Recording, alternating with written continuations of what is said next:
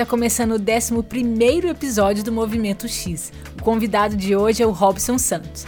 O Robson tem uma bagagem gigantesca em design e experiência do usuário, tanto no mercado quanto na academia.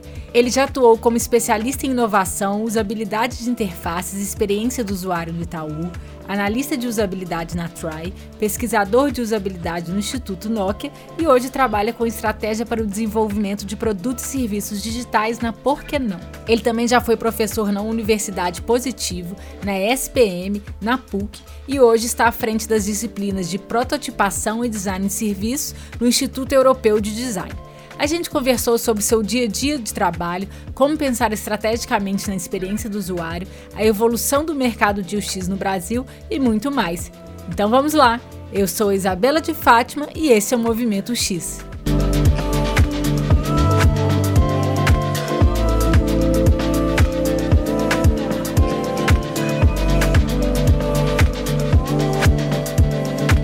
Oi, Robson.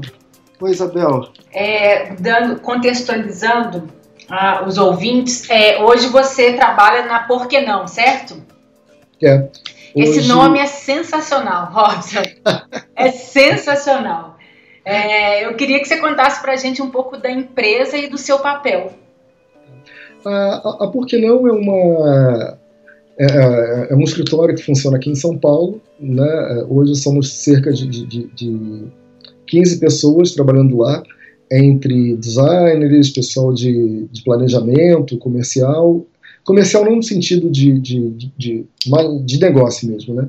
E também de estratégia. É, e a gente é uma empresa que foi criada há, há, mais ou menos seis anos pelo, pelo, pelo, pelo Vinícius Porto e pelo Igor Saraiva, e que a história era, cara, o, a, eu estou vendo que está todo mundo fazendo projeto, projeto, projeto, mas ninguém faz algo de que se destaque, que tenha uma, uma que se, se propõe a fazer diferença na vida das pessoas e das empresas, tá? Porque é um balanço aí, um balanço bem delicado na maioria das vezes. E, e, e, a, e a ideia por trás da por que não é não nos contentarmos com as primeiras respostas, sabe? Ah, vamos, e se a gente utilizasse realidade aumentada para fazer não sei o quê, que, que, que ligasse com um beacon e aí a pessoa recebesse um push? Ah, eu acho que não vai dar não. Tá, mas por que não? Esse nome é fantástico, sabe? nossa. Porque a gente tem que se permitir ao menos imaginar, sabe? É, então a gente imagina, faz brainstorming, faz um monte de coisa, cada um viaja numa direção contrária do outro, se choca, se, né, se bate, mas no final a gente vai afunilando. E então hoje a gente trabalha com algumas empresas de grande porte, né? A Souvenir é um dos clientes nossos, a Deca, né? Que é essa fabricante de louças e metais sanitários, né? Também é um cliente nosso. Já fizemos coisas para Heineken. Então o nosso papel é, é, é atender mesmo a uma necessidade de negócio, aproximando ao máximo a, a, as necessidades e objetivos das pessoas por meio da tecnologia. Então a gente não foca em tecnologia, sabe? A gente assim, a gente não vai só desenvolver um app ou um site ou não sei o que. A gente se esforça e, e isso, eu digo que é um esforço porque é, não dá para ter certeza absoluta de que aquilo vai funcionar 200%. Quem tiver essa prova, por favor, me diga uhum. que eu vou beijar a mão, porque né, se a gente se referir à física, olha o legado do Einstein, de que tudo é relativo, né? Inclusive, é. inclusive as próprias teorias dele estão sendo questionadas. Então, né, essas questões são, são muito interessantes. Então, a visão do, do, do lado por que não é, é bem essa, sabe? É, é, é sempre questionar, inclusive os nossos clientes, questionar a nós mesmos por que, que a gente não pode fazer isso. Né? E, e, e, hoje eu trabalho com uma, com uma função, quer dizer, eu sou designer de formação, né, minha cabeça está sempre nessa. É designer e, de, desculpa te interromper, mas só para puxar um pouquinho da sua história. A sua formação é em design gráfico e design de produto, não é isso? Exatamente, eu formei lá pela Escola Superior de Desenho Industrial, no Rio. E, e, e, que era, e, que é um curso bem clássico, né? A gente tem oficina de madeira, oficina de metal, né? tipografia, desenhar letra. Então, assim, entrar em contato com a materialidade do design. Que eu nem vou ficar com aquele papo de velho que o jovem de hoje em dia não usa mais essas coisas. Porque, porque hoje em dia as ferramentas são outras, né? Então, e, e cada vez as ferramentas vão ser outras e outras. Porém, talvez existam princípios que sejam um pouco mais permanentes. E aí a, a, a, o, meu, o meu foco é sempre por esses princípios que são talvez um pouco mais permanentes, sabe? Pouca gente discorda, por exemplo, em relação a Gestalt, né? Porque já, já é um conceito consolidado, realmente, né? A gente tenta, o olho humano tenta completar as coisas. Se eu vejo uma sombra, eu já digo que aquilo é uma coisa. Se eu boto dois vasos ao lado, eu acho que, que é um terceiro vaso no meio. Tem uma série de questões. Então, assim, isso são coisas que, pela, pela psicologia, pela teoria da percepção, um monte de coisa está mais ou menos consolidado. Pode ser que mude? Pode ser que mude, mas hoje está mais ou menos consolidado. É, então, mas as ferramentas elas podem mudar. Né? Eu estava conversando com um menino ontem, com o Caê, que ele não faz esboço em papel. Ele já vai no rhinóceros, no, no, no, no, aquela outra coisa, naquele. Como é que é, a gente? Fazer planta? AutoCAD. Vai no AutoCAD, no Rido, e já começa a esboçar. Né? Se a gente olhar, por exemplo, o Niemeyer, e foi isso, é, nós conversamos bem essa, que pega uma, uma, uma folha A2, um pincel, um pilô preto, e faz uma forma lírica, né? E, e de, a partir daí vai-se então ver como é que se fazem os cálculos estruturais, como é que são as pilastras e tal. Eu acho que as duas coisas são válidas ontem e hoje, sabe? Eu acho que é uma questão mais de ferramental de como cada um se sente mais à vontade. É, mas, a, então a minha visão é de que é importante a gente entender os princípios, princípios de Gestalt, da psicologia, tanto é que agora eu tô, eu tô entrando numa viagem muito louca, que é de ir cada vez mais para essa, essas questões humanas intrínsecas, né, invisíveis, né, que, que, que, vão além do comportamento e tudo mais. Porque, porque eu, eu, eu acho que eu não preciso, talvez, ficar querendo competir em ferramenta. Uhum. Porque a ferramenta o tempo todo vai ter. Né? Houve uma época que eu faz, sabia usar o, o Photoshop 2.5, tá ligado? Uhum. Agora, se pá, não consigo nem, nem dar o primeiro comando, que é de criar uma leia, sabe? Mas eu acho que é isso mesmo, né? As camadas de, de, de, de conhecimento vão se sobrepondo e as trocas elas têm que ser frequentes.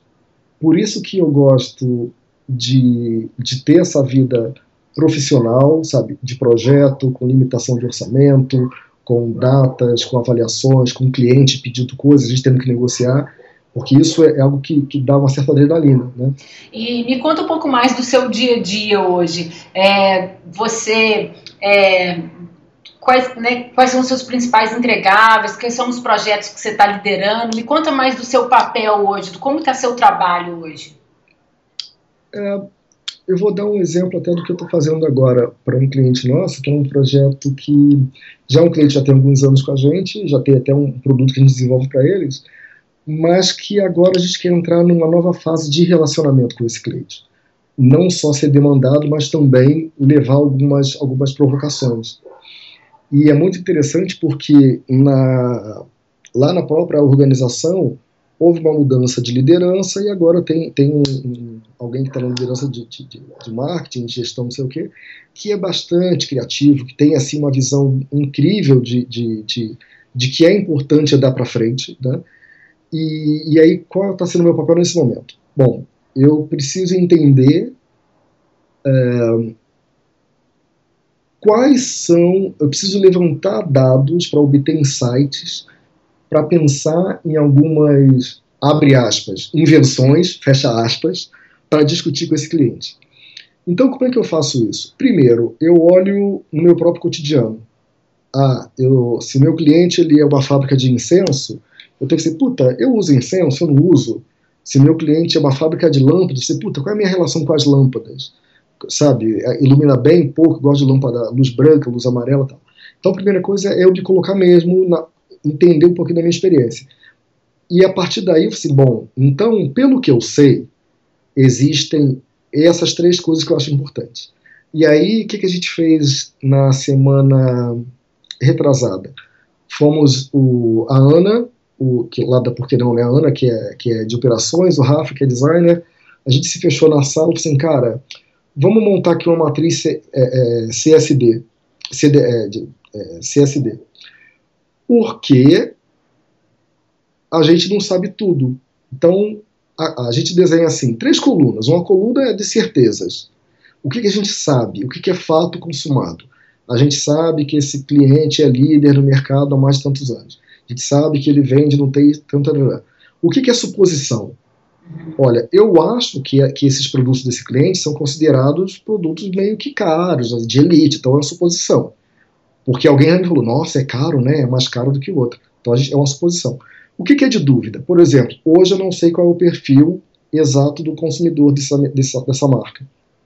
Então, é, primeira coisa que eu faço sempre nos projetos, junto com os meus colegas, montar uma matriz CSD.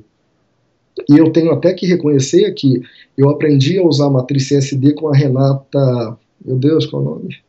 A gente trabalhou junto no Itaú em 2000 e pouquinho. Renata Martinez, que é uma graça, sabe? Uma super designer, super assim, é, muito centrada, sabe? Bacana, boa de lidar e tal. E eu falei assim, caralho, que bacana essa ferramenta, comecei a usar desde então. E aí, e é uma ferramenta que eu, inclusive, levo para os cursos Tá, a gente tem aqui um desafio. Vamos montar um CSD? O que, que a gente sabe? O que, que a gente acha que? O que, que a gente não sabe? Né? Então a gente monta uma matrizinha. Então, é, eu nem diria que, essa, que, essa, que isso seja um entregável, mas é uma ferramenta para dar aquele ponto de partida, sabe? Sim. Porque a partir daí eu pego o que, que eu tenho de exposição, o que, que eu tenho de dúvida, e vou montar a minha pesquisa inicial, minha primeira exploração. Uhum. Se eu falo assim, ah, essa marca é vista como uma marca de elite, cara. Então eu vou, por exemplo, vou conversar com alguns. Até foi uma, uma, uma pergunta que eu lancei no Facebook esses dias. É, para as pessoas que trabalham com designers de interior, de, de arquitetos e decoradores e tal. E aí eu perguntei para as pessoas, tá, como é que vocês fazem a indicação e especificação de, das marcas dos produtos?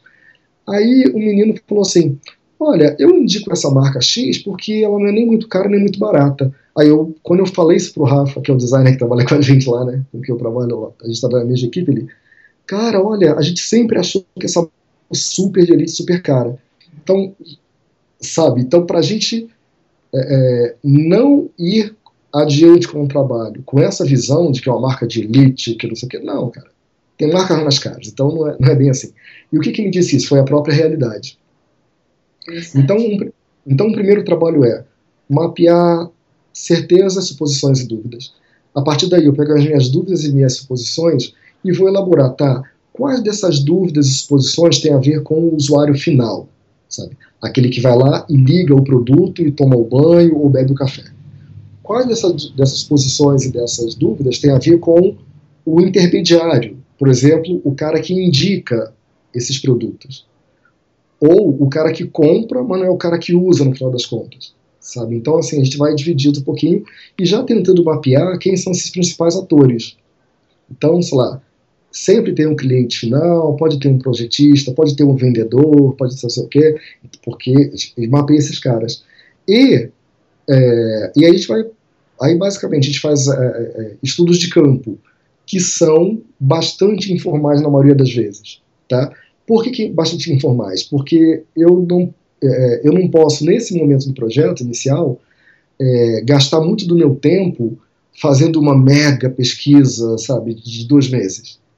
Uhum. Sabe, eu mesmo desço ali, vou na lojinha, a, a outra moça que está mais para outra zona do, da, da, cidade, vai também lá, a gente pergunta, dá uma olhada, vai no supermercado e volta, olha, pergunta, sabe, sabe aquela coisa assim de, de, de, chegar perto de alguém, ah, ah, a senhora acha que essa marca aqui de maionese é boa? Ah, mais ou menos, a senhora usa qual, hein, sabe, coisa bem assim, né? E isso já é um dado que eu já estou aprendendo, porque eu sei algumas coisas, mas não sei tudo. E daí então eu posso começar a traçar perfis. Por exemplo, a gente fez um trabalho recentemente que é, eu tracei assim três perfis, perfis bem amplos, tá?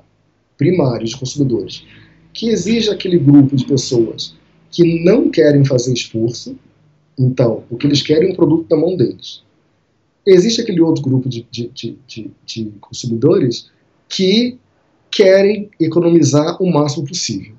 Então, se tiver que pegar um carro, dirigir não sei quantos quilômetros, ir voltar, ir lá duas vezes, negociar, esse cara vai fazer isso.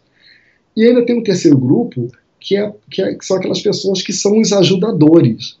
Por que, que eu chamei de, de ajudadores? Porque esse cara, ele vai montar um blog, ele vai botar lista de preço, ele vai fazer um videozinho dizendo como é que usar, como é que cozinha, como é que não sei o quê. Então é legal porque isso a gente só consegue perceber com base na realidade. E aí, juntando essas coisas todas, né, essa, essa investigação, né, que é qualitativa mesmo, né, eu vou lá, vou ver como é que é a realidade, vou aprender com ela. Também vou perguntar para o meu cliente, vou perguntar para os players lá do mercado. E aí a gente monta um, uma, uma, uma, tabelona que é uma, uma, uma, jornada global que envolve. É, desculpa, é, é, uma. O pessoal gosta de chamar de service blueprint, né, porque está na moda chamar de service blueprint. Uhum. blueprint. Mas que na real é. São várias camadas onde eu coloco. Aqui está o serviço, né, uma, uma camada principal do serviço. O que está por trás? O que está de backstage? Como é que essa coisa é ofertada? Como é que isso chega até a mão das pessoas? E aqui tem o front stage. Como é que as pessoas entram em contato com esse serviço? E tanto para essa camada de, de, backstage quanto do front stage, existe sempre um antes, um durante e um depois. Ou seja, ah, eu fui atraído de alguma maneira para esse serviço, é, entrei em contato porque vi uma propaganda na TV, depois eu fui lá, baixei o aplicativo, ou passei na loja, tomei um cafezinho, aí conversei, falei para todo mundo, ou perguntei, ah, comprei, pintei, bordei, e depois fiquei muito satisfeito, postei a foto no Facebook e postei um vídeo no, YouTube. Ou não falei nada para ninguém. Então, essa, esse grande mapa do serviço, que para mim, mais importante que o mapa do serviço, é o mapa da experiência. Né, que o mapa da experiência, eu tenho pessoas agindo e interagindo. Né? Alguém que ouviu contar e aí foi lá experimentou, a outra que viu uma propaganda na TV, e pro lado de dentro eu tenho um cara que estava lá no, no, no, balcão, atendeu com a voz gentil, deu sorvete para a pessoa, etc, etc. Então, é, é, isso, então esse desenho aí, né, desse, desse mapa da experiência que inclui as pessoas que experimentam o serviço em contato com as outras pessoas que oferecem o serviço. Isso, para mim, é um dos grandes, não vou dizer entregável, mas é um dos grandes artefatos do projeto. Uhum. Porque eu olho para esse mapa e, ó, e falo assim, cara, olha, aqui ó, tem uma oportunidade que a gente pode. Tá vendo que tem um gap aqui? Ninguém está fazendo isso? Olha, isso aqui é um ponto de problema, porque sempre que chega aqui, ninguém reclama. Olha, já vi lá na, na, na, na página do Facebook e na, na página do aplicativo, da loja, que tem um monte de gente reclamando disso. Olha aqui, então tem que corrigir essa, essa parada. Então, esse, esse mapa da experiência é importantíssimo. Ele é um artefato de comunicação interno, né, de mim com, a, com outro colega, da, das equipes entre si, mas também para levar lá para o cliente. Olha só, mapeamos a experiência que as pessoas têm e encontramos esses pontos. Existem outros que vocês também já observam e a gente pode plotar aqui. E daí, então, a gente começa, a partir daí, começam as viagens estratosféricas, né? Como é que eu soluciono isso? Aí aí depende muito de, da, da, da abertura e da flexibilidade dos clientes em, em, em atenderem ou não a, aquelas, aquelas nossas propostas. Mas, é, para mim, nenhuma proposta é impossível. Eu estava agora, é, inclusive, com essa coisa de Pokémon GO, eu assim, falando com, com o Mega, que é um colega lá do, do trabalho, né, lá do escritório. Cara, Vamos fazer o Pokémon para o nosso cliente, porque a cara vai entrar na feira, vai ver tudo, na, né, vai ter um monte de coisa espalhada, ele vai coletar brinde, depois recebe em casa pelo correio, blá blá blá. É, é então, o, o, o, meu trabalho, ele vai muito, assim, hoje, né? Uhum. Ele, ele vai muito de botar o pé no chão, que é olhar como as pessoas fazem, olhar o que o meu cliente está oferecendo, olhar o que os concorrentes estão oferecendo, plotar isso no mapa ou num diagrama. E depois tirar o pé do chão e enfiar a cabeça das nuvens e dizer assim, cara, como vamos resolver isso de diversas formas? entendendo que eu preciso atender um objetivo de negócio, uhum. porque afinal das contas, se uma, uma, uma, um cliente contrata a mim, ou a você, ou a outro escritório, eles querem uma, uma solução que vá alavancar o, o negócio deles. Mas eu tenho que dizer o seguinte, cara, o seu negócio é incrível, e ele vai ficar mais incrível ainda porque as pessoas vão usar isso aqui, vão achar inacreditável e vão, eh, sei lá, ter orgasmos múltiplos, não sei. Né? Então, a, então a, a, minha, a minha, o meu papel hoje do escritório é, é, é fazer essa, essa catalisação, sabe? É, eu, você foi falando, eu fui imaginando, mas é como se você fosse um catalisador com investigação, é, é. síntese é. de informações, direcionamentos, e você lida muito com decisões, né? É, de oportunidades, gaps e é, estratégia fazer escolhas, né? É, renunciar também. Então você está você tá ligado muito nessa parte de estratégia, né? Sim. É exatamente isso. E, e para mim, é, falar em estratégia, é, estratégia não é uma atividade isolada, não é uma atividade solitária, sabe? Uhum. Muito pelo contrário, ela é uma atividade a ser compartilhada com a equipe toda. Porque se hoje, por exemplo. É um processo, eu, né? Pois é, porque se hoje uma equipe é composta por três programadores, dois designers, quer dizer, três comigo, né? Eu acabo esquecendo, alguém de operações e tal, essas pessoas todas têm que ter as mesmas informações, com o mesmo nível de detalhe, sabe? E, e para que todo mundo possa colaborar estrategicamente.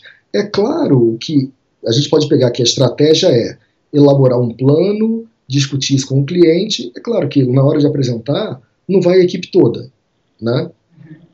Mas, por exemplo, solução de tecnologia que um, que um dev me falou, eu tenho que entender bastante para chegar lá assim, ah, porque aqui nós vamos fazer esse login dessa forma, porque conecta com o banco de dados X e busca não sei o que, blá blá blá blá blá.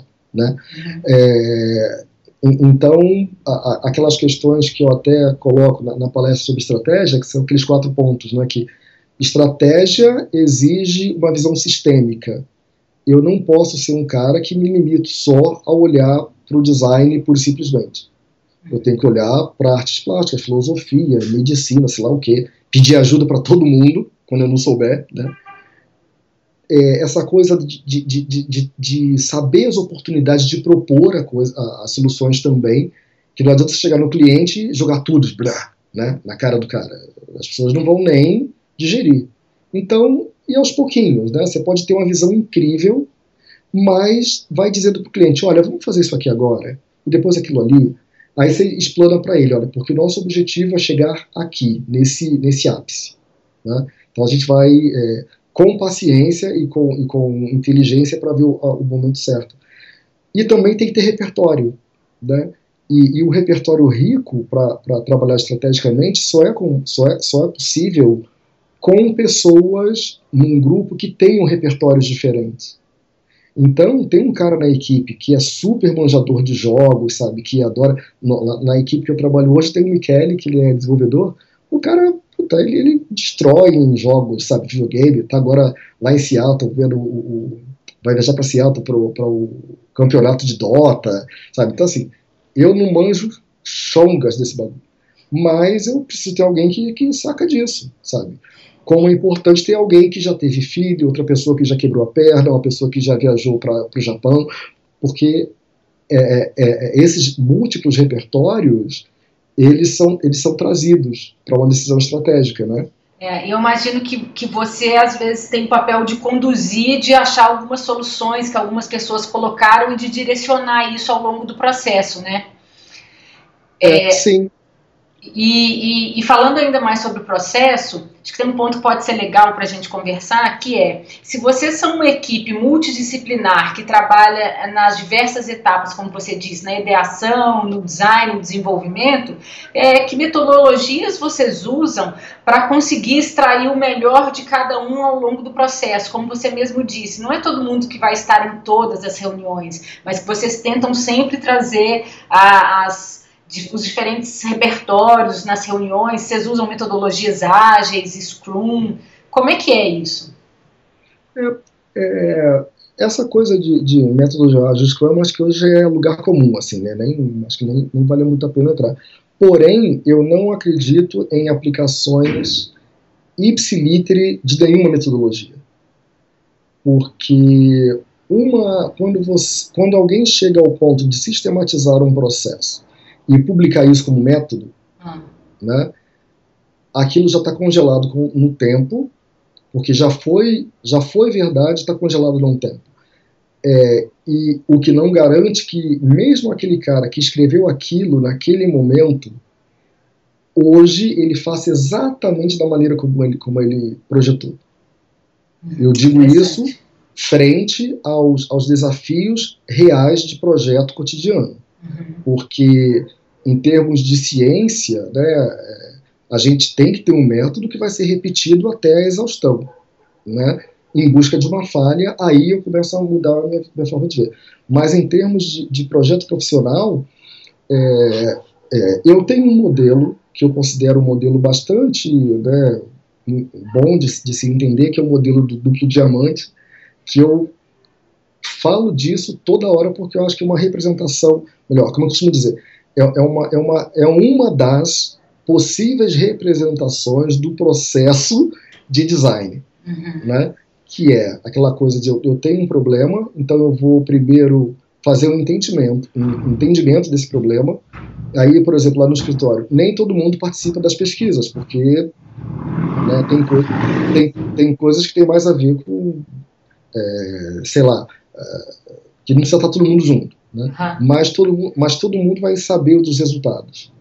Aí a fase seguinte, que é de, de, de, de consolidação, de análise, né, e sintetizar os resultados, a gente sempre senta todo mundo, cara, cara, olha, vi isso, vi isso, o que, que você viu? Vimos isso, aí todo mundo discute junto, tem, tem sempre uma, algum tipo de, de, de inception interno, né, para a gente tentar entender o, que, o sentido que faz aquilo, e também a gente leva para o cliente já alguma coisa já amarrada. Olha, observamos a realidade, observamos o seu negócio, isso na segunda fase do diamante, né? que é de, de, de, de, de define. E encontramos esses pontos que podem ser importantes. Aí, ó, podemos solucionar dessa maneira, dessa maneira ou dessa maneira. Aí a, a gente vai para outra etapa, que é de design, que uma vez escolhido um daqueles caminhos né, hipotéticos, a gente já começa a, a refinar. Aí o, o pessoal, de, o designer gráfico, né, visual, ou designer mesmo de interface, vai começar a pensar em várias opções. Ah, se fosse rosa, se fosse verde, se o botão fosse estrelinha, se fosse quadrado, se fosse uma baleia, etc. Diversas opções. Sempre considerando os requisitos iniciais.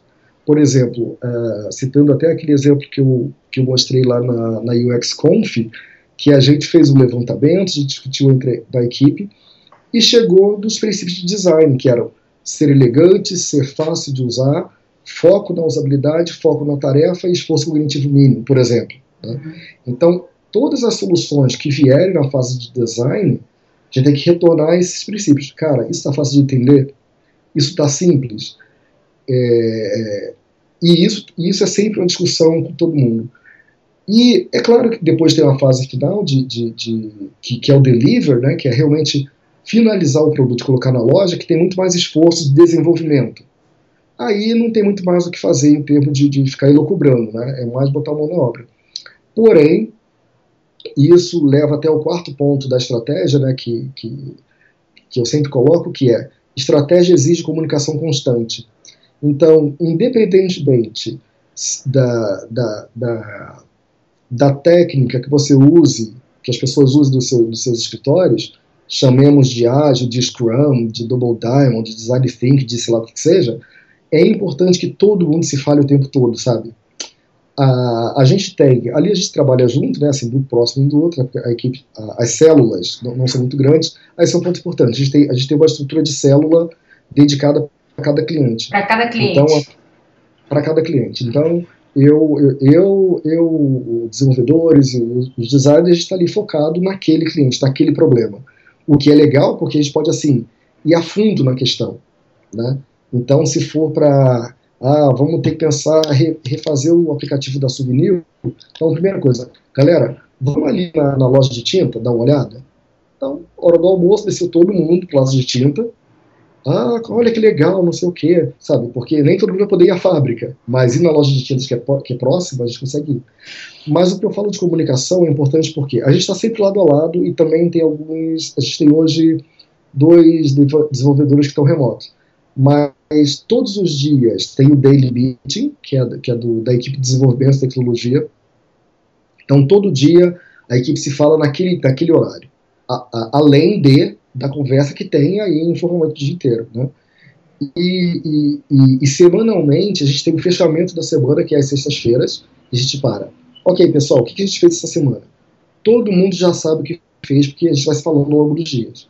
Porém, é importante consolidar, sabe? Uhum. Então, fizemos isso, isso, isso, e semana que vem faremos isso, isso isso. Então, essa questão da. Para mim, é, é, independentemente de qual seja a, a, ferramenta de gestão que se use, Kanban, Kanban, qualquer coisa, sabe? O importante é, é importante a comunicação. E a comunicação, não só a comunicação num post-it lá no, lá no board, mas a comunicação é, oral de, entre todos, uhum. sabe? Pode ser por Skype, pode ser por, por, telefone, pode ser por não sei o quê. De preferência com vídeo, né? Porque eu acho que é legal as pessoas verem as reações de uma nas outras. É isso para mim é fundamental. E é então, é, inter é interessante isso vocês serem por clientes, né? Porque essa comunicação o tempo inteiro ela é complicada quando várias pessoas estão em projetos diferentes, né? Pois é. E você é. é exclusivo de cliente ou você trabalha para vários clientes? Você está numa célula ou você trabalha no todo? É, eu, eu, eu trabalho na célula e no todo. Né?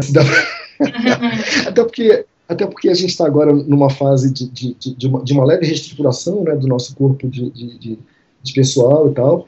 Então, a gente está até com em busca aí de, de algumas pessoas super bacanas que queiram colaborar não só fazendo uma coisa, mas pensando o projeto todo, né? Tanto uh, a gente vai começar agora, já está com uma busca para designer e também para desenvolvedor, desenvolvedores, né? iOS.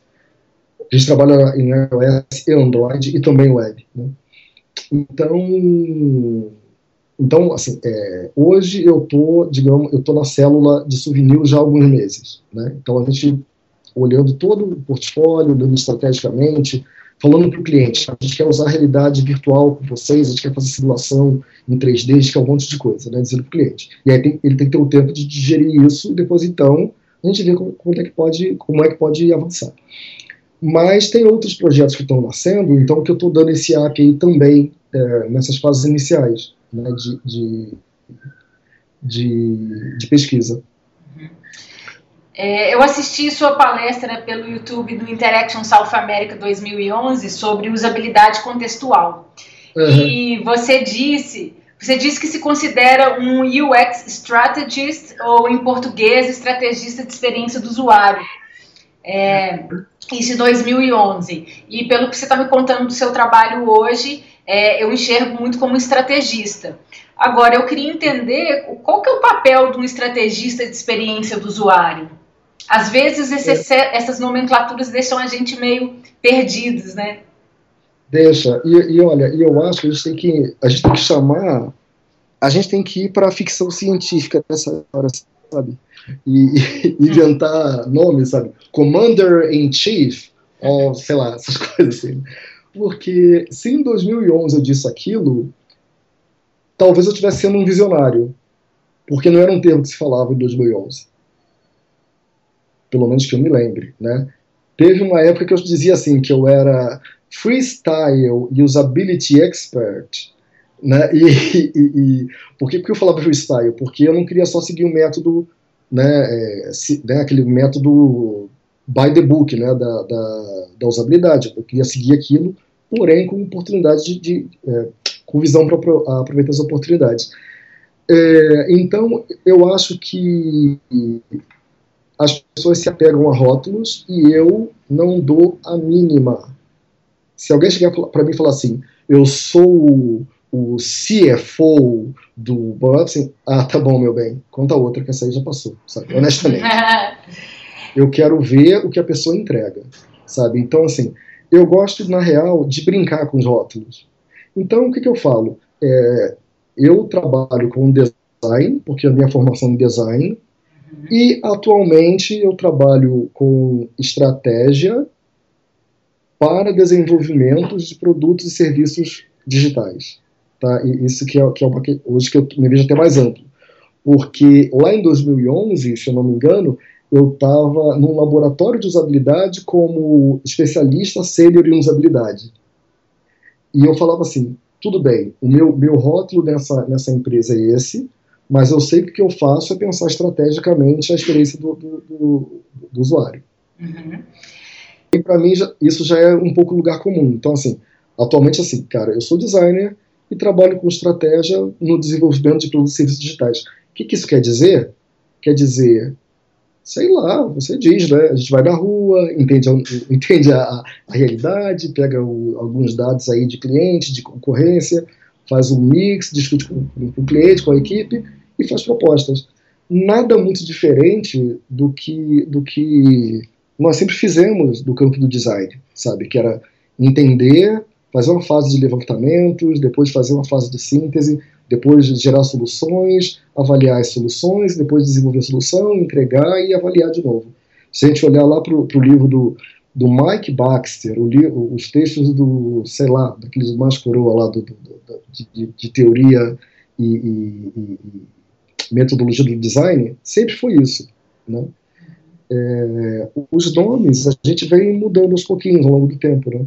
E aí uma dúvida, né? Porque assim acho que está muito claro, é, assim hoje você não desenha tanto interface, né? Você tem todo esse background, claro, mas uma dúvida, assim, qual a diferença da atuação do estrategista de experiência do usuário e do designer de experiência do usuário? Ou então qual que é a semelhança, se for a melhor pergunta, né? Porque eu acho que é, eu tenho essa dúvida, sendo muito sincera, eu acho que outras pessoas também podem ter essa dúvida, porque essa questão de estrategista de experiência do usuário, acho que ela está. É, algumas pessoas estão começando a discutir ainda, né? E, é, é. Então acho que pode ser legal. É, quando a gente fala, por exemplo, de experiência do usuário, a experiência é algo sempre pessoal, ela é mutável, ela não se repete, blá blá blá blá blá. É, então, talvez nesse senso, nesse sentido, eu não consiga projetar a experiência. Eu consigo projetar os elementos que compõem a experiência, aquilo que vai ser uma possível experiência né, lá do, da pessoa lá na frente. É, então, se eu falar assim, eu sou um designer, um user experience designer, eu tenho que saber o que eu estou falando. Eu tenho que dizer, por exemplo, do meu ponto de vista, isso significa que eu sou uma pessoa que trabalha elaborando e projetando os elementos que vão compor aquela experiência. E aí, isso pode ser enxergado de um nível um pouco mais tático, ou seja, sim, eu estou desenhando o wireframe, eu estou aqui junto com o designer de, de, de interfaces, fazendo né, aquelas, os ícones, os botões, a cor da tela, né? então eu estou compondo, estou planejando esses elementos. É, quando a gente fala, até porque o mercado internacional, né, assim, eu já conversei com algumas pessoas, já também tive algum contato, ele, ele é bem fragmentado, né, você tem, uhum. dentro de, de, de UX, você tem o cara que é de pesquisa, UX Researcher, você tem o cara que é, do, que é do design, quer dizer, ele vai começar a dar uma materialidade, e tem o cara que vai fazer a tela, e tem o cara que vai fazer o teste. Então, tem todos esses, esses esses nichos de atuação. A gente aqui costuma dar o nosso jeitinho, né, que é uma coisa linda, né, como diria uhum. Caetano Veloso, a gente sempre mistura, né, aquela coisa de botar o, botar o bebop no meu samba, né, é, essas coisas todas. Mas, é, então pensar, quando, eu gosto de usar o termo hoje, tá, eu vejo o termo estratégia de para, estratégia para user experience. Tá? Quer dizer, é uma atividade estratégica visando a construção desses elementos que vão compor a, a experiência do usuário. É, então, isso tem muito a ver, tem a ver com a vida do escritório, com a equipe, mas tem muito mais a ver com a vida fora do escritório, que é entender as razões do meu cliente, quais são os objetivos de negócio daquela empresa, quais são, inclusive, isso é uma coisa até que ninguém é, raramente gente ouve falar, que é quais são os objetivos profissionais e pessoais daquele cara que me contratou para ajudá-lo naquele projeto dentro daquela empresa. Isso é uma coisa muito delicada, porque assim, é, a, as empresas que, que prestam serviços, a gente tem que ter uma visão muito clara. A gente está trabalhando para fazer aquele cara vencer, sabe? Porque ele vencendo é sinal de que eu venci também. Né? Então, por isso que eu tenho um pouco da. Não sou muito chegado a essas coisas de ah, vamos fazer isso para ganhar um prêmio. Cara, isso aí é, é alimentação de ego. E eu, honesto, como eu sempre falo, eu não preciso de mais ninguém para alimentar o meu ego, além de mim mesmo. Ai, maravilhoso. Mas então, estou é, tentando sintetizar as coisas, né? É, falar de, de, de, de, designer de UX, é, a pessoa tem que entender que ela não vai projetar a experiência. Ela vai projetar os elementos que compõem a experiência. E talvez ela nem projete todos os elementos. Ela, hoje, quando alguém fala que é designer de UX, está falando de site de aplicativo. Ponto. Na maioria das vezes. Né?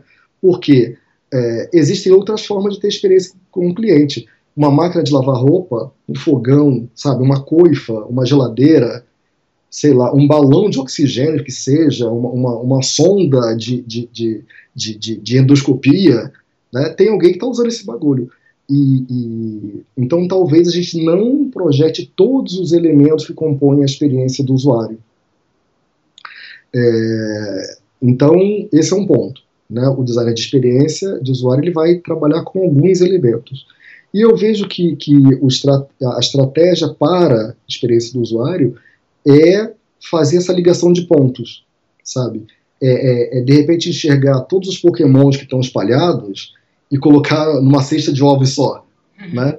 E, e, dizer, olha, o Bulbasauro, na verdade, é uma mistura de não sei o que com dinossauro. Então vamos fazer o, sei lá, o, outra, sei lá, vou qualquer coisa, né? Então é, a, a, visão estratégica é essa que, que na real vai, vai transpassar todo o projeto e que ela vai ser útil para definir os pontos-chave lá no início e que vai garantir que lá no final de uma determinada entrega, seja a proposta de valor, seja o aplicativo do ar, ou o site do ar, ou a cafeteira na, na, na loja, que aquela visão estratégica foi, foi, foi, foi mantida. E, mais ainda, saber que dali a pouco eu vou ter que mudar isso porque os componentes do, do, do, ecossistema mudam. Muda a tecnologia, muda a forma como as pessoas interagem, muda o sistema político, muda, a política de preço, e eu tenho que ficar atento né, para mudar a minha visão, inclusive, corrigir o meu curso, quando eu souber que as minhas ações estão me surtindo efeito. Então, essa talvez seja uma grande uma diferença é, é, que eu apontaria entre o designer de experiência e o estrategista para a experiência. Essa é, é uma visão que eu tenho desenvolvido, tá? Pela, pela experiência, pelas conversas, pelo que eu tenho aprendido, pelo que as pessoas me ensinam, é uma visão que eu, que eu, que eu, que eu, que eu tenho e que eu costumo compartilhar com, com quem me pede né, para falar sobre isso. Não quer dizer que seja a visão absoluta mesmo. Uhum. Claro. Mas eu acho que é um é uma contribuição, eu diria. E, e, eu acho que o nosso papel, sabe, nessa coisa do, do, do, movimento UX, digamos assim, né? Essa, essa, e eu gosto até desse nome movimento, eu gosto desse termo, porque é, é algo que não está estanque, sabe? Uhum. Que pode até ter a, a sua, algumas fases delimitadas, porque em questões históricas a gente acaba dizendo, né? Ah, aqui foi modernismo, aqui foi não sei o quê, aqui é por né? A gente acaba até delimitando depois que passa mas eu gosto da noção de movimento. Por isso que eu gosto, eu gosto desse nome de, desse seu podcast, né, dessa iniciativa chamada Movimento UX, porque para mim é isso, sabe? É uma coisa que não está parada, né? Então, assim, o que, que é UX, né? As pessoas falam, ah, mas o que, que você acha que é UX? Cara, imagina alguém que falou assim, eu vou comprar um pão. Ah, que beleza, vou comprar um pão. Então eu posso ir no supermercado, eu posso ir no Walmart, eu posso ir na padoca. Ah, vou na padoca porque me disseram que o pão dessa padoca é muito legal. Aí eu entrei na padoca, senti o cheirinho, ai que gostoso esse cheirinho. Aí eu fui lá, né, é, é, conversei com o rapaz, eu quero, por favor, seis pães, ou sei lá, meio quilo, dependendo do lugar. Peguei aquele bagulho, passei no caixa, paguei, fui para casa e, e, e, junto com, com a minha irmã, com meu marido, com minha cunhada, não interessa, peguei lá, fiz um lanche, comemos e foi tudo tranquilo. Na real, as pessoas esquecem que o UX é isso, sabe? É, é, é sentar na mesa com a pessoa, bater um papo e comer aquele pão que teve aquele rolê todo para chegar até ali. E que tem várias fases, né? É, e várias etapas, e vários pedacinhos, um caminho que se percorre bem longo. Por isso que eu gosto dessa coisa do movimento. É, e, e, eu tenho, às vezes, assim, até discutido isso com muitas pessoas, assim, UX não é desenho de tela, nem é desenho de, de wireframe, nem é fazer wireframe, o protótipo navegável, nem é fazer UI. User Experience é uma coisa que todos nós vivemos porque todos nós usamos algumas coisas durante todo o dia. Você usa a escova de, de, de cabelo, o outro usa a escova de dentes, um usa né, o chuveiro, o outro liga um termostato, o outro usa um, um forno, o outro usa um computador, o outro coloca no Netflix. Então, o tempo todo nós estamos nessa, nessa posição de usuário, né? É, é então, para mim, é, deve ser encarado com muita naturalidade e muito desmistificado sabe? Agora, é óbvio, algumas pessoas se dedicam né, a, a, a, a estudar os elementos que compõem uma experiência. Tem até um livro que eu sempre falo para todo mundo, que foi um, um dos livros para mim foram bem, foi um dos livros mais importantes, é um livro chamado é, Experience Design do Nathan Shedroff. Ele é um norte-americano, né, que fez esse, que escreveu esse livro. Eu comprei ele lá na época do, do doutorado, eu acho, em 2000 e pouquinho. Mas, na real, o que ele coloca, e até eu acho muito legal, que assim, que uma experiência, tecnicamente, qualquer coisa na vida é uma experiência, porque você passou por aquela porta viu que está caindo uma goteira. Quando você voltar, você já vai desviar da goteira. Então, da terceira vez ou da quinta, você vai dizer: olha, fulano, cuidado, tem uma goteira até alguém pegar um balde e botar ali, né? Uhum. Ou até outro alguém lá no, no, do teto e cobrir a goteira. Então, a, a, você pode, tudo é experiência, né? Porém, você tem aí esses, esses, essas, se fosse possível, dividir em etapas, né? O que tem antes da experiência, o durante, o depois, etc, etc. Mas o que eu acho fundamental é isso, a gente é, é, entender que tudo que está acontecendo o tempo todo nos, é, nos dá experiência, e que todos nós usamos coisas, só que em alguns momentos algumas pessoas se colocam como lado de projetistas. Uhum. E aí que eu acho que é legal, né? Então assim, quem está projetando também é usuário. Porém, eu enquanto projetista não sou todos os usuários. Né? Então, Sim. por isso que eu preciso, por exemplo, é, é, entender a realidade, ver como é que as pessoas pensam, como se comportam, é, como é que as pessoas estão vivendo ultimamente para resolver determinados problemas e como é que a partir dessas observações e dessas coletas eu consigo, por exemplo, ter algum tipo de insight. Ah, saquei que todo mundo quando vai à feira acaba botando dinheiro no bolso. E se tivesse uma sacolinha pendurada no pescoço? Aí a gente começa a ter insights e gerar hipóteses, né? Uhum. E a partir daí coloca as hipóteses em, em, a prova. Ah, vou fazer uma bolsinha do lado, da frente, vou fazer uma bolsinha atrás. E vamos ver qual funciona melhor. E a partir daí a gente. Mas é, é sempre um movimento, sabe? O que é verdade agora pode não ser daqui a dois anos ou seis meses, né, talvez. E, e, aproveitando, é super interessante esse, essa perspectiva que você traz, aproveitando isso, é, assim, a experiência do usuário, tanto como disciplina, como atividade, ela está evoluindo e modificando bastante, né, como você mesmo disse, e você está nesse mercado há muitos anos, né, Robson? É, e eu pude perceber numa breve pesquisa sobre você que tanto nas instituições de ensino, que você sempre está no mercado e também na academia. É, então, o que, que, mais chama a sua atenção assim nessas modificações que estão acontecendo e, principalmente, que tipo de implicações você acha que essas mudanças trazem para quem trabalha com o X? Olha, é... uma coisa é, eu não acho nem que seja nem disciplina, nem atividade, nem mindset. Muito pelo contrário, aquele, né? vamos polemizar. É, não, que, vamos polemizar. É, é, é, eu acredito que seja um fato, sabe? Se eu pego esse computador para conversarmos com pelo Skype, é, eu sou um usuário, você também é um, um, uma pessoa que, tá, que usa aí desse lado, e, e, e a experiência se dá, ah, estamos com uma vivência nesse momento, e no final vamos ver o resultado dessa experiência.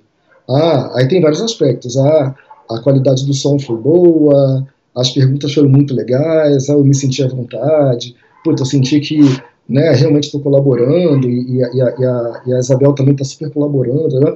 Então, tudo isso compõe a experiência. É, aí, existem outras coisas que eu acho que, que, que, que estão relacionadas a UX, porque assim, eu, eu sou um cara chato em relação à tecnologia. Então, quando a gente fala assim de user experience, estou falando uma pessoa que passou por uma vivência. Sim. Uma pessoa que tem uma expectativa, que teve uma vivência e no final resultou-se de uma experiência. Então, beleza. Agora, existem atividades relacionadas ao, ao projeto de elementos de experiência do usuário. Por exemplo, a, a, o exemplo que é mais clássico e mais bobão de todos, Starbucks. Todo mundo vende café? Todo mundo vende café. Mas quando quem de todo mundo que vende café tem uma musiquinha, tem Wi-Fi, tem poltrona, você pode reunir com os amigos, pode ficar lá o dia inteiro, ninguém vai te encher o saco, né? Então, é, então sim, existem, ativi existem atividades relacionadas ao projeto dos elementos que vão compor a experiência. Por exemplo, a iluminação, a música, o tamanho da letra, o contraste figura e fundo, a, a limpeza do código, a semântica do código para oferecer uma carga mais rápida. Né? Então, assim, eu acho que isso são atividades. E também, é, é, é e, e, e eu, eu vejo que houve vários momentos, assim, digamos, nos últimos 10 anos, né, para ser para parecer novinho, né? que eu acho que foram bem interessantes, por exemplo. A, a, a questão de acessibilidade que vem sido bem discutida. Outra, aí as normas, e, melhor, os princípios e as recomendações de W3C, que eu acho que são ultra importantes, não só para o cego ou para o cara que, que tem algum problema motor, mas para mim que posso estar com preguiça, sabe? Então, é, então isso, tratar a acessibilidade é pensar na experiência do usuário. É, entender que uma, uma figura, é, contraste de figura e fundo, e aí eu estou falando de, de, de, de, aspecto visual mesmo, né, uhum. de uma tela, é, é um dos elementos do, da, da, da experiência do usuário. Pensar se o som vai tocar só quando eu abrir, ou vai, já vai abrir tocando, ou quando eu der o play que vai tocar, também é outro aspecto. Então, assim, são várias questões de, de que, desses elementos que compõem que, que têm atividades relacionadas. Mas eu também, é, apesar de eu ter falado que não concordo nem com um, nem com o outro, nem com o outro, eu vou dizer agora que eu concordo com um aspecto, sim, é uma atividade, sim, é um mindset. É, porque é, são atividades relacionadas ao projeto dos elementos que compõem a experiência do, do, do usuário, né, que somos todos nós, no, no, final das contas. E também é importante que tenha essa virada de mindset, quer dizer, não adianta só eu entregar um sistema, codar o sistema, sabe? Uhum. Eu tenho que ter, eu tenho que pensar, alguém vai usar esse cara e esse alguém pode ser eu. Na maioria das vezes, esse alguém não vai ser eu. Então, assim, então eu vou fazer um sistema para é, um sistema para liberação de internações em hospitais de grande porte, sistemas médicos, né? Até porque eu passei por isso na, na semana passada. Ah, a gente precisa do seu documento, cadê não sei o que, seu sobrenome? Aí alguém vai falar assim, não, mas a pessoa que vai usar esse sistema, essa interface, é uma pessoa que vai ser treinada, assim, ponto. Já, já começou a desmoronar, começou a falar besteira, porque a pessoa pode ser treinada uma a 500 milhões de vezes. Porém, essa pessoa vai passar parte do dia dela ali, ela pode ser mudada de, de função, ela pode ser demitida, ela pode ser, encher o saco, ela pode surtar e pular da janela, ela pode ser substituída, pode sair de férias. Então, é, achar que desenvolver um sistema só pelo fato do sistema ser um sistema especialista, por exemplo, um sistema de, de, de, de hospitalar, né, digamos, é, esse cara tem que ser fácil de usar, fácil de aprender e fácil de aprender a usar. Né, como se a gente recuperar lá o, o o Jacob Nielsen lá, do, lá dos anos 90. Então, assim, é, teve essa coisa da acessibilidade que eu acho que é muitíssimo importante enquanto marcos, né? Uhum. Antes dessa popularização da acessibilidade, teve também a popularização da, da, usabilidade lá nos anos 90, final dos 80 para os 90, aqui no Brasil já nos anos 90, né, 98, sei lá, isso começou a ficar bem comum. É, então, são marcos muito importantes. E olha, se a gente olhar, se a gente, se a gente pegar, por exemplo, as, é, um breve histórico da interação humano-computador, cada vez mais o que está se tentando é facilitar com que o cara, o ser humano, ou a mina, né, a outra a ser humana, é, consiga estabelecer uma relação com a outra pessoa que está do outro lado. Uhum. E no meio tem um objeto, no meio tem um artefato. Esse artefato é composto de partes lógicas e de partes é, físicas, né? o famoso hardware e software. Então, assim, então eu, eu, é, eu tive a oportunidade de vivenciar esses grandes marcos, sabe? A chegada dos estudos da usabilidade do Brasil, dar aula sobre isso, discutir, falar em evento, bater papo. Eu não me envolvi profundamente com acessibilidade, mas eu acho que é um ponto fundamental na experiência do usuário, sabe? É, porque e isso vem bem ao encontro dos princípios do design universal, que já lá dos anos um pouquinho antes disso se falava, que é, cara, vamos fazer uma, uma entrada que caiba o cara que o cara que seja mais, mais gordinho, porque se couber o cara mais gordinho, com folga, o magrinho vai entrar de boas, sabe? Se aqui couber uma pessoa que pesa 250 quilos, a que pesa 58 também vai ficar aqui, não vai ter nenhum problema. Então, existem alguns princípios do design universal que também foram a, a, apropriados nessa questão agora, com esse corte de design digital, né? quando a gente começou a chamar isso de design digital, interfaces digitais, lá no alguns anos para cá. É, então, eu citaria esses dois grandes marcos, sabe? Que foi esse da usabilidade, ou seja, eu tenho que algo tem que ser fácil de usar e fácil de aprender a usar, como já dizia o Jacob Nielsen. Outro marco importantíssimo é da acessibilidade. É, e agora, essa questão que eu acho que está muito legal, que é um outro marco que eu vou citar, que é o marco do design thinking. Não pelo hype do design thinking, não mesmo, que eu acho que é besteira, detesto o negócio de hype, mas pelo trabalho que os caras fizeram muito interessante de levar lá para os grandes empresários e falar o seguinte, cara, o mundo é complexo, e as formas de resolver problemas nessa complexidade que a gente agora encara talvez sejam outras. Não dá só para resolver problemas usando planilhas e números de, de, estatística. E que tal se olhássemos de novo para as pessoas, que são a, a, esses mesmos seres humanos que vão usar né, aquilo que a gente produz, seja um carro, seja uma planilha né, eletrônica, seja um aplicativo, seja um site, é, é, ou seja um sistema de banco, enfim. Então, o que eu acho, o que eu acho interessante desse terceiro marco que eu estou colocando agora do design thinking, que é, é, não pensar em design não é só papel do baixo clero, que somos nós os analistas, sabe? Mas é também uma coisa de ir para cima e permear todo mundo.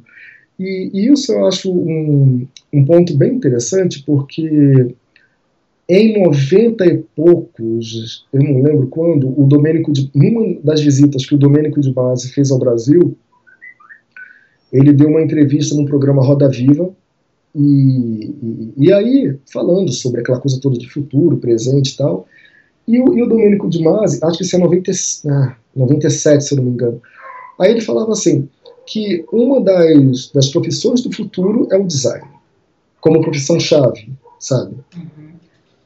É, então, é, e eu digo isso porque naquela época, 97, 98, eu trabalhava com design gráfico, estava tateando a coisa do design digital, né, fazendo uma uh, é, CD-ROM, essas coisas assim, mas muito mais para o mundo corporativo. E ouvir um, um, um, filósofo, olha, não era nem um cara de negócios, nem era um cara de design, é. um filósofo, um pensador, dizer que ele via que o design era uma das profissões chaves do futuro porque ele entendia, né, isso, hoje eu entendo com mais clareza, que, que é uma atividade que é, é, é de criação de, de, cultura material, sabe? Uhum. Isso é uma coisa que eu repito para todo mundo. Então, é, é seja um cara que, que, que, desenha um móvel, que projeta um móvel, que projeta um luminário, que projeta um site, ou um aplicativo, um sapato, uma jaqueta, a gente está criando cultura material. Então a gente está dando forma ao mundo, sabe? E isso é um troço assim muitíssimo bonito, sabe? Eu, eu acho que é um troço muitíssimo importante.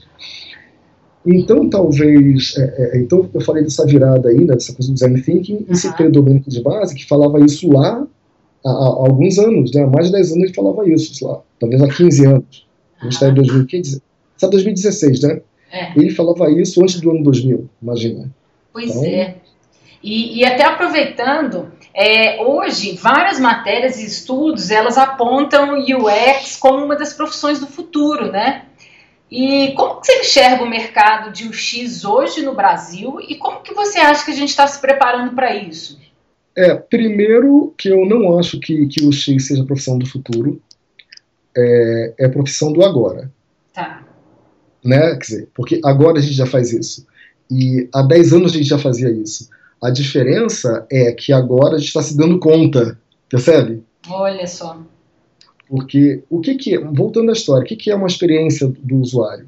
Quando alguém desenha um projeto de uma garrafa térmica, que a pega tem que ser ergonômica, que o calor tem que ficar retido lá dentro, que, sabe, que eu não, eu não posso pegar do lado de fora e, e queimar minha mão, eu estou projetando os elementos que vão compor a, a, experiência que esse cara vai ter com a garrafa térmica, né? Uhum. Então, é, sempre houve isso, só que o, o que está acontecendo agora, que é bem bacana, que é a tomada de consciência. Aí, nesse ponto, eu concordo com o Érico, quando você citou aí, né, de que é um mindset. Sim, tem que virar um pouco a cabeça. Então, assim, não é só projetar focado é, no meu conhecimento incrível, maravilhoso, designer lá do Olimpo, né? nem no meu conhecimento de administrador incrível, nem no meu conhecimento perfeito de programador que sei tudo do código e blá blá blá. Eu tenho que olhar para o mundo. E eu creio, ontem eu estava, ontem, ontem, anteontem eu estava conversando com, com um colega que veio me visitar aqui em casa, e a gente ficou falando horas sobre essa coisa de UX, né? E eu penso que é algo que não tem mais, não tem mais fim, porque todos nós usamos coisas ao longo do nosso dia. Alguns até quando estão dormindo, né, dependendo se for um aparelho médico de monitoramento, então a gente está consciente ou não, se pode acabar sendo, sendo influenciado por isso. É, e concordo sim que, se formos falar em profissão do futuro, é, é pra, como eu comentei, já é profissão, não é do futuro porque já é do presente e já era antigamente. Só que a gente não, não tinha essa, essa, essa, esse foco né, nesse ponto. Aí, se a gente olhar, por exemplo, para questões bem que também não são nada novas, mas que hoje tem, tem uma, uma, um aspecto muito dimens, ah, uma dimensão maior, por exemplo, de, de realidade virtual, de inteligência artificial, sabe? Quando a gente começa a juntar essas coisas todas, eu falo assim, tá bom, o que, que eu faço com esse bagulho todo?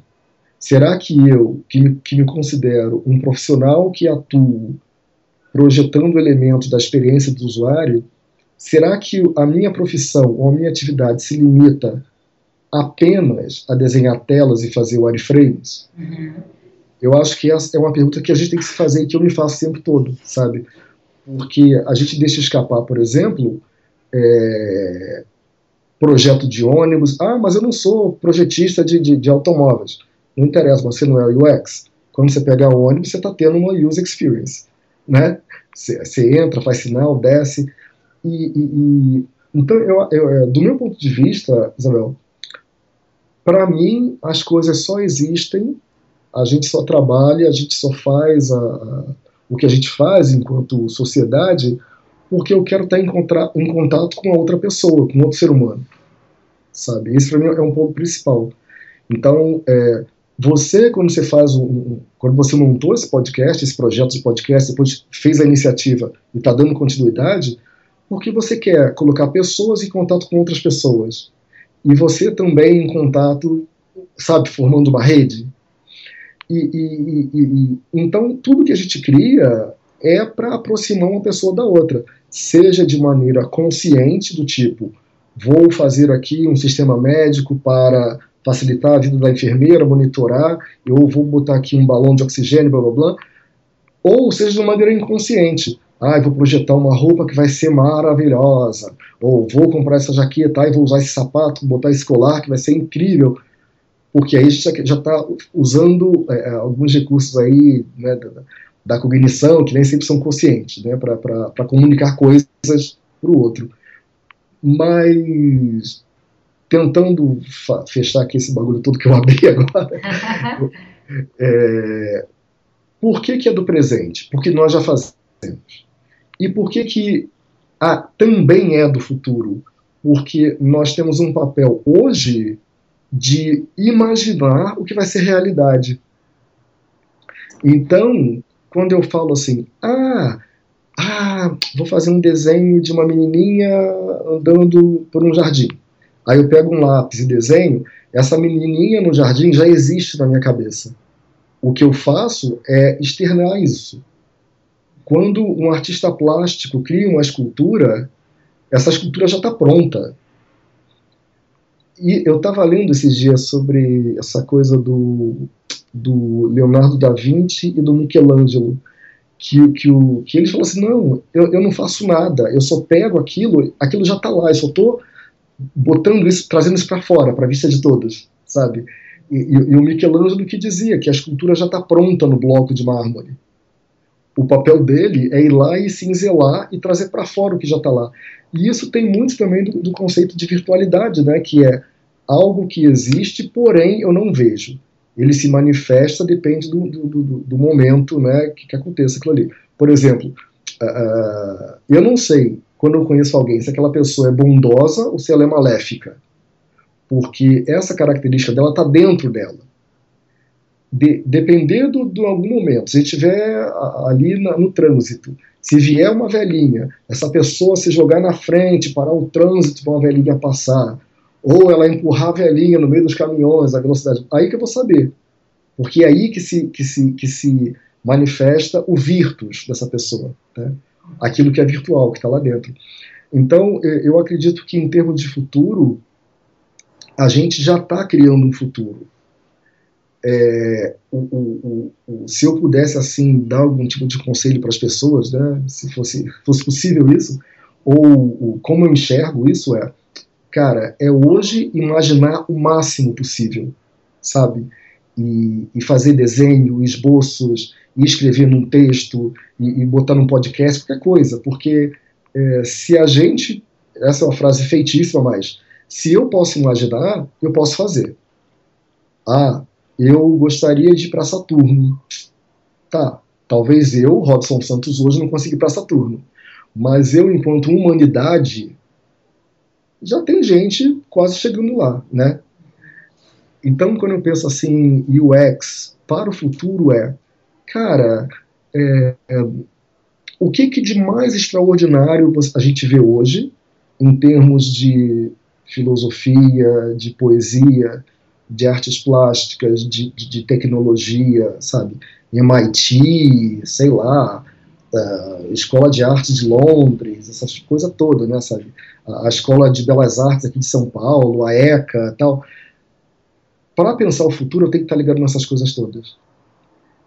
É. E, e, e, não é fácil, sabe? Chega a ser, a, a ter um certo ponto, uma coisa até angustiante, porque existem muito mais coisas acontecendo diariamente, a cada minuto, do que eu posso dar conta. Então, se a gente for falar em perspectivas futuras, eu penso sim que existe a questão do, da user experience, que essa coisa não vai acabar porque sempre vamos usar alguma coisa. Pode ser que daqui a cinco anos mude de nome? Pode ser, né? Não, não tem problema nenhum mudar de nome, mas a questão é, vai ter sim alguém cuidando disso. Se a gente olhar, por exemplo, para o mercado nacional, ele ainda está empatidando né, para entender essa história toda. Então, todo mundo chama tudo de UX. Aí, agora criaram uma coisa que é belíssima, que é vagas para procuras profissional de UX e UI. Pois é. Né? Cada o vez que eu olho, híbrido, né? Porra, Cada vez que eu olho esta bosta, eu olho assim, ai, não vou nem ler porque não quero ficar irritado, sabe? Deixa eu ler Sartre, deixa eu ler Mário Quintana, deixa eu. sei lá, ver um filme. porque, é, porque na real, é, porque a gente não sabe direito. E talvez não seja para saber mesmo, sabe? A gente ainda tem aquela visão cartesiana, porque a gente foi educado assim, cada um faz uma parte. Então, assim, alguém tem que fazer o X, o outro tem que fazer o Y. Não sei, por exemplo, os projetos que eu, que eu lidero uh, atualmente, para mim, a, a, equipe toda está responsável por isso. Óbvio que, por que, que é a equipe toda? Porque eu acho que um profissional só não dá conta de pensar em user experience. É, e as, mais uma pergunta, só para a gente fechar um pouco mais esse. Você falou uma coisa que me chamou muito a atenção, que é o seguinte: é, o fato de, no mercado fora, a gente tem um pouco mais de especialização, digamos, né, dentro da, do campo aí de experiência do usuário. E considerando que o estrategista para é, é, a experiência do usuário de produtos e serviços digitais é uma posição especializada, né? E que a maioria das empresas hoje no Brasil, ao menos é a minha opinião e é o que eu tenho visto, é que elas querem um perfil mais generalista, né? Aquela pessoa que ela desenha e entrega a interface, aí ela também entrega o front-end, ela também sabe, né? Ou eles, eles acham que a, que a pessoa vai conseguir, vai ser bom em tudo, entender de pesquisa sobre comportamento humano, necessidades dos usuários, técnicas de pesquisa. Como é que você acha que é o mercado para quem quer seguir esse caminho aqui no Brasil hoje? É, eu penso que o, eu penso que o mercado brasileiro está muito incrível, honestamente, sabe? Apesar de, da, das dificuldades terminológicas e tudo mais, mas a gente, eu diria que a gente não está atrás dos mercados internacionais. Talvez lá eles tenham uma questão mais de especialização, porque nos Estados Unidos em particular, eu diria, né? talvez os Estados Unidos e, e, e Inglaterra, talvez eles sejam mais estruturados assim, porque é a forma mais uh, como a própria organização social dele está dividida. Né? É, no Brasil a gente sempre teve essa coisa de, de, de sabe, como eu falei aqui, da, da, da antropofagia, sabe, de misturar uma coisa com a outra. Mas eu penso assim, se um, um mino ou uma mina estão hoje é, na faculdade, ou estão se formando, ou já se formaram, estão começando, cara, eu sempre falo assim, viva o momento presente. Porque a experiência que esse carinha ou essa menina vai ter enquanto estagiária, ou enquanto estagiário, ou enquanto analista 1, ou enquanto analista 2, ou como, sei lá, é, parceiro de uma empresa, ou como freelancer, é um momento único. Aquilo não vai se repetir. Então, assim, foca, aprende o máximo no hoje, e assim, tá, hoje eu preciso saber disso. Se alguém pediu para eu fazer pesquisa com, com clientes, e eu não sei, como é que eu posso resolver isso? Eu vou, eu vou largar o projeto? Eu vou dizer que não sei? Tá, eu também não vou dizer que sei sem saber, porque aí já, já parte para mentira, né? Mas assim, será que eu consigo aprender rapidinho alguma técnica? Eu acho que é usar a nossa, o nosso fator antropofágico nesse aspecto. Eu, eu sou muito a favor das técnicas rápidas e sujas, sabe? Que assim, cara, eu tenho que entender do usuário de feira, mas o que, que eu faço? Ah, vou esperar dar sábado, vou lá na feira, vou ficar duas horas, sobe a feira dessa feira. Tiro foto, converso, negocio o preço da laranja, faço um monte de coisa. Então, assim, é, é... mas apesar de, de, dessa, minha, dessa minha questão de, de viver o momento presente, também não deixar de mirar lá na frente, porque é isso que vai te empurrar para cima, sabe? É... se hoje eu sou estagiário, ou se hoje eu sou estagiária, quais são as tarefas que eu tenho que fazer hoje? cara, vou fazer super bem feito isso. Tem oportunidade de fazer melhor? Puta, vou fazer um pouquinho melhor e vou conversar com alguém aqui da minha equipe, vou falar pro meu chefe, pro meu mentor, pro meu orientador, sei lá o quê. Mas fica olhando lá para frente. Alguém vai te dizer assim: ai, queridinha, não é para fazer isso, te pedir para só pintar de verde. Faz favor e pinta de verde. Você vai fazer o quê? Mano, vai lá e pinta de verde acabou. Mas o fato de você ter ido um pouquinho além, você já enxergou outras coisas que talvez a corporação não entenda, não tenha visto, ou não queira perder tempo né, discutindo aquilo. Então, para mim, é, eu, eu, eu, eu, eu acho que cada momento da carreira tem as suas, as suas necessidades. Então, assim, é, A pessoa que está entrando na carreira, ou porque terminou a faculdade, está no meio da faculdade, ou está, sei lá, primeiros anos de carreira, é, você tem que pensar de maneira técnica. Não tem jeito. Técnica operacional. Como é que eu faço melhor é, essa, essa, essa transição? Como é que eu escrevo melhor esse script? Como é que eu deixo esse código semanticamente mais, é, é mais correto? São essas questões. Depois, a sua carreira vai indo numa curvinha, né? Que é do tipo, ah, agora já tenho que saber um pouquinho mais de coisas além da, da mera técnica, aplicação técnica. Então você tem que começar a ter um pouco mais de repertório e que a própria vida vai dando. Filmes que a pessoa assista, conversas de bar que ela tenha, sabe, passeios que ela fez, finais de semana com os parentes, tudo isso vai, vai criando um repertório.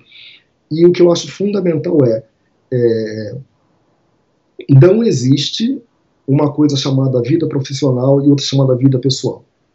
Porque nós somos uma vida só, enquanto estivermos vivos, é claro. Hum. Óbvio que algumas horas do meu dia eu dedico mais a esse, a esse esforço e outras horas do dia dedico mais àqueles outros, né? Porque mesmo eu estiver lá no escritório, qualquer um de nós, óbvio, tá lá no escritório, se liga a mãe, o filho ou a sogra, vai deixar de atender porque está trabalhando? Não, né? Ou se está em casa, estava ali vendo um, um, jornal nacional, sei lá, estava vendo o Discovery Channel, viu um troço legal, pô, que foda. Chega no escritório no dia, Mano, ontem eu vi isso no Globo Repórter, no Jornal Nacional, sei lá, no Discovery Channel, um negócio super bacana. Então, é, não é tão dividido assim, né? Uhum. E... e... aí, o que, que, que, que eu digo? É, é, então, primeiro isso, sabe? Existe uma fase da nossa vida que a gente é mesmo chamado à especialização técnica. Depois existe uma outra fase que a gente começa meio que, que jogar para mais de um time, né? E depois a gente chega numa outra fase que é de olhar a coisa por cima então, é, é, hoje, na realidade, eu acho que eu sou o cara mais generalista do, sei lá, sabe, do, do, porque eu estou vendo a coisa no geral mesmo. E também é. você tem muitos anos de mercado e de estudos também, né, Robson?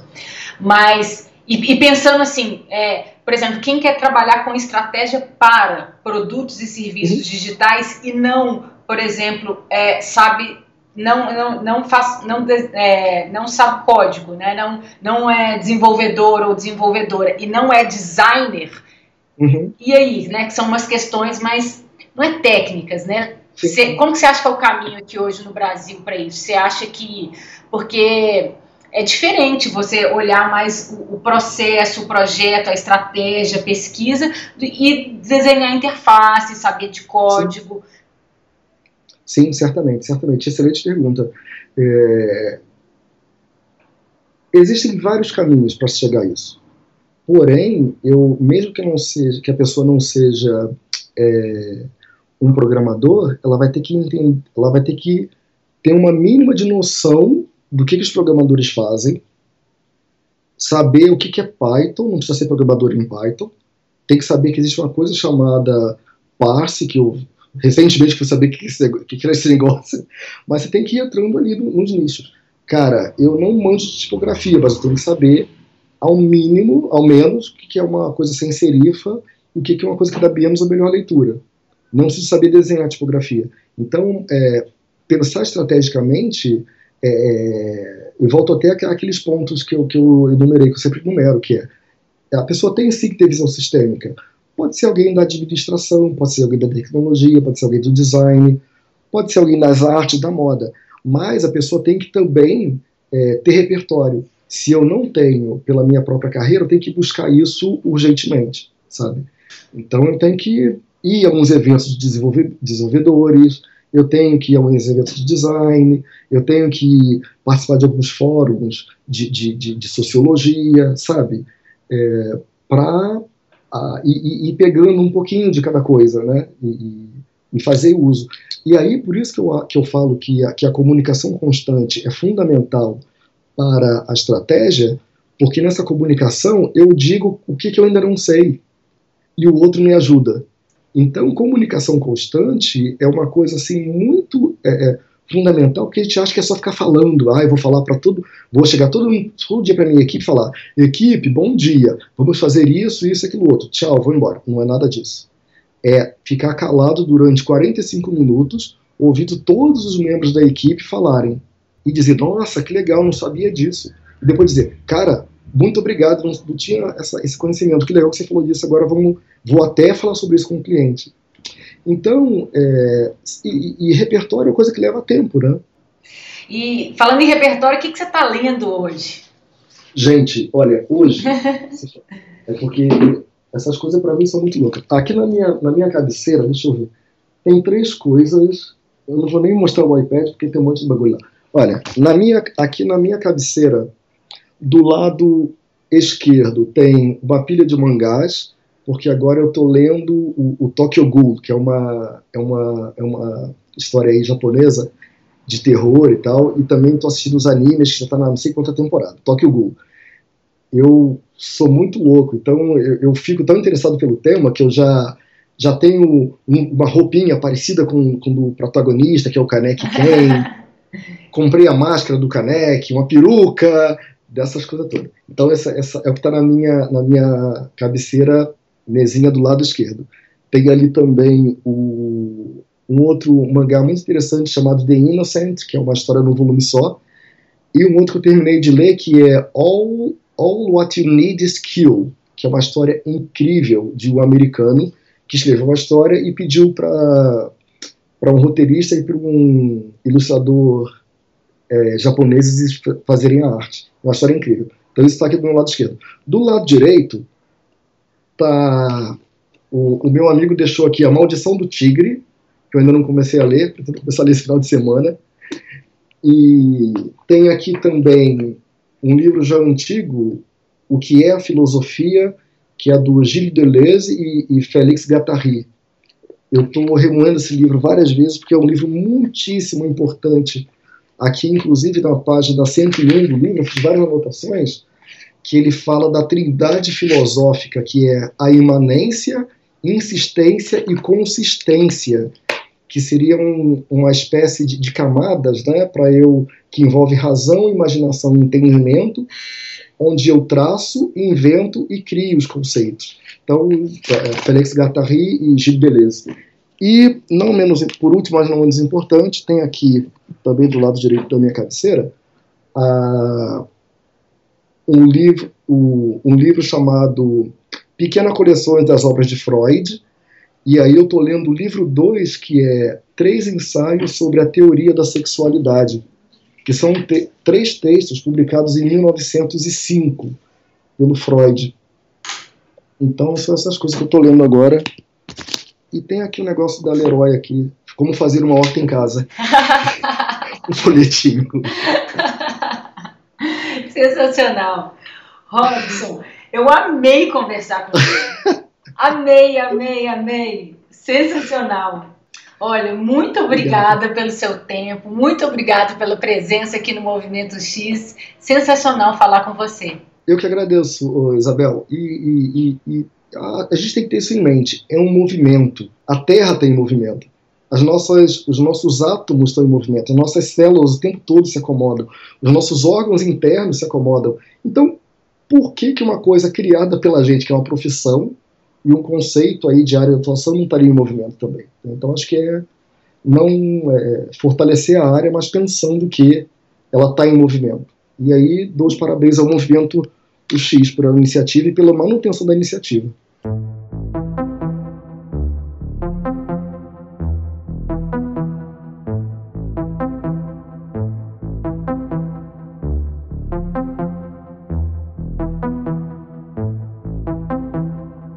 Ao fim deste que é o 11 episódio, hoje com Robson Santos, e eu espero que você tenha gostado. Se você quiser conferir outros episódios, acesse movimentox.com. E para fazer qualquer comentário, crítica ou sugestão, é só me inscrever no movimentox.gmail.com. No próximo podcast eu vou conversar com Sérgio Salvador, diretor de experiência do usuário na Rio do Rio de Janeiro. Até lá!